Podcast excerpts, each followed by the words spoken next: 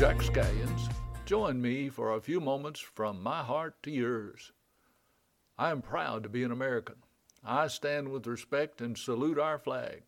Singing the national anthem and pledging allegiance still to this day brings a lump to my throat and makes my heart beat faster. In America, each citizen is free to talk and to think and to travel and to experience life with very few restrictions. If we don't like our work, we can find another job. We can go to school or be self taught. If we don't like our elected officials, we can vote them out or run for office ourselves. We can turn the channel or simply turn it off. We can read our Bible, answer our phones, or just cut it off. We can visit the supermarket or dine out or fast. We can choose to be married or to stay single, go to church, make speeches, or just keep quiet. The hand of government rests more lightly upon American citizens than in any other country in the world. From the White House to the poorest house, from the Ivy Leagued colleges to the one room schoolhouse, across the interstates and main roads and back roads and cloverleafs, by airways and trains and automobiles, boats, by foot, from the length to the breadth, north to south, east to west, from the maternity wards to Flanders Field, America, I believe, is still the best. The Liberty Bell hangs in the State House of Philadelphia. It weighs 2,080 pounds. It measures 12 feet in circumference. It announced freedom to our land July the 4th, 1776. On it are inscribed these words from Leviticus chapter 25, verse 10 Proclaim liberty throughout all the land unto all the inhabitants thereof. In 1832, a young Baptist preacher by the name of Samuel Francis Smith wrote, My country, tis of thee, sweet land of liberty of thee I sing. Land where my fathers died, land of the pilgrim's pride, from every mountain side let freedom ring. Several years ago, while in Washington, D.C., I visited a number of our most impressive monuments. I walked among the oversized warriors of the Korean monument to a marble plaque at the brow of the ridge. Inscribed in stone are these words Freedom is not free. Many have paid the ultimate sacrifice so that we today can enjoy a free nation. We owe an immeasurable debt to those who, with their blood, sweat, and tears, gave us our freedom. Were it not for them, we might be goose stepping at the heels of storm troopers or taking orders from the Austrian paper hanger. Instead of the Bible being read, Mein Kampf might be our text. Instead of singing My country, tis of thee, we could be saluting the swastika. We enjoy the benefits of a land founded in faith and baptized in blood and dedicated to the freedom of worship. We have much to be thankful for. Some nations were founded by seekers of silver. Ours was birthed by prayer at Plymouth and nourished by a desire to have religious liberty. God has blessed our land with marvelous resources. Gold poured from the rocky crags of the west.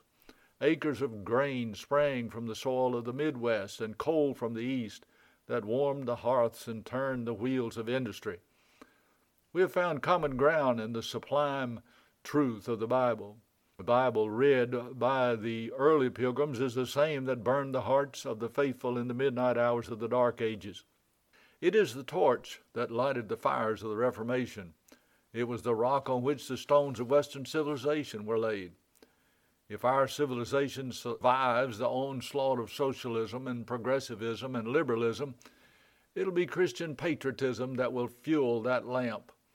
No serried ranks with flags unfurled, nor armored ships that gird the world, nor hoarded wealth, nor busy meals, nor cattle on a thousand hills, not sages wise, nor schools, nor laws, not boasted deeds in freedom's cause all these may be, and yet the state and the eyes of God be far from great.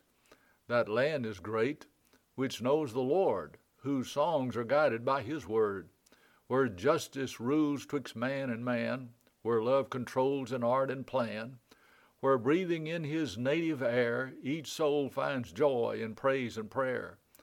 Thus may our country good and great be God's delight and man's estate.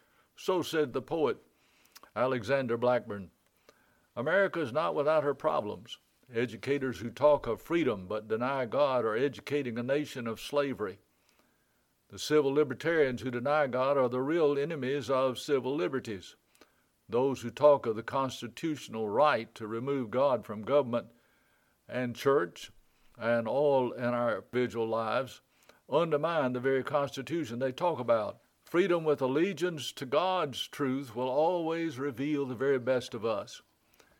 If this is not the case, all the flags and fireworks that we have on the 4th of July are empty symbols to a nation that is fast losing its freedom by simply wanting to be free.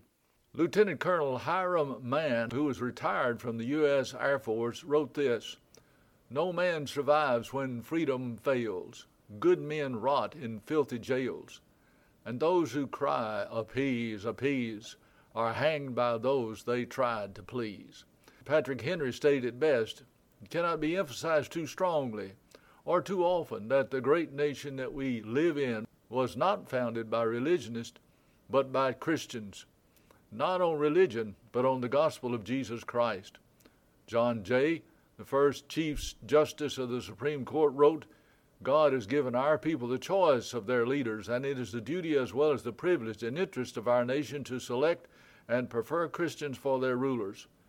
The Supreme Court in 1892 wrote, our laws and our institutions must necessarily be based upon and embody the teachings of the Redeemer of mankind.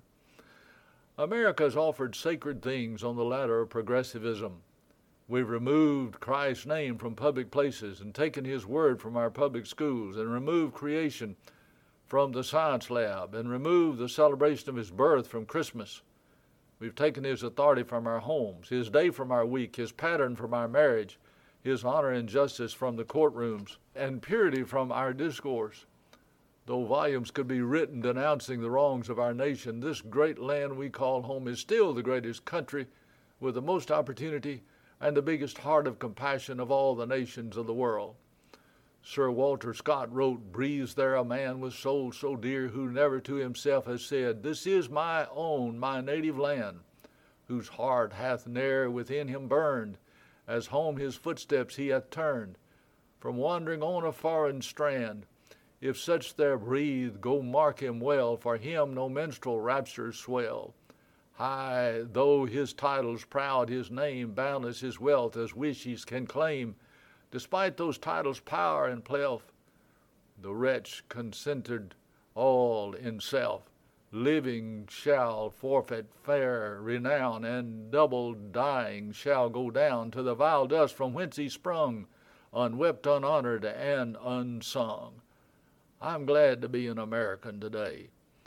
Remember, this has been Jack Scallions.